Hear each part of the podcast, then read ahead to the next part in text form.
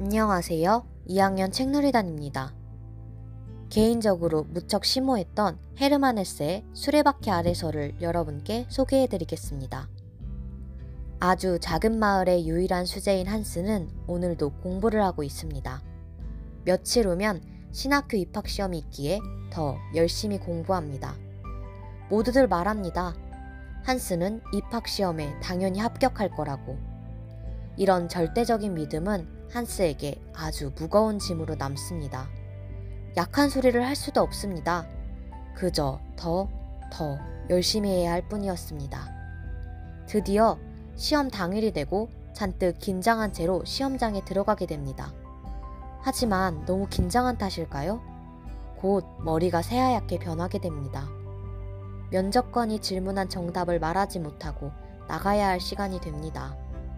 다행히 뒤늦게라도 대답했지만 너무 늦은 상황. 한스의 불안은 최고조에 이릅니다. 과연 한스는 무사히 합격할 수 있을까요? 이 책은 중고등학교 시기에 한 번쯤은 읽어보고 인생에 대해 생각해 앞으로 어떻게 살 것인가 하는 생각을 해보셨으면 좋을 것 같습니다. 지금까지 들어주셔서 감사합니다.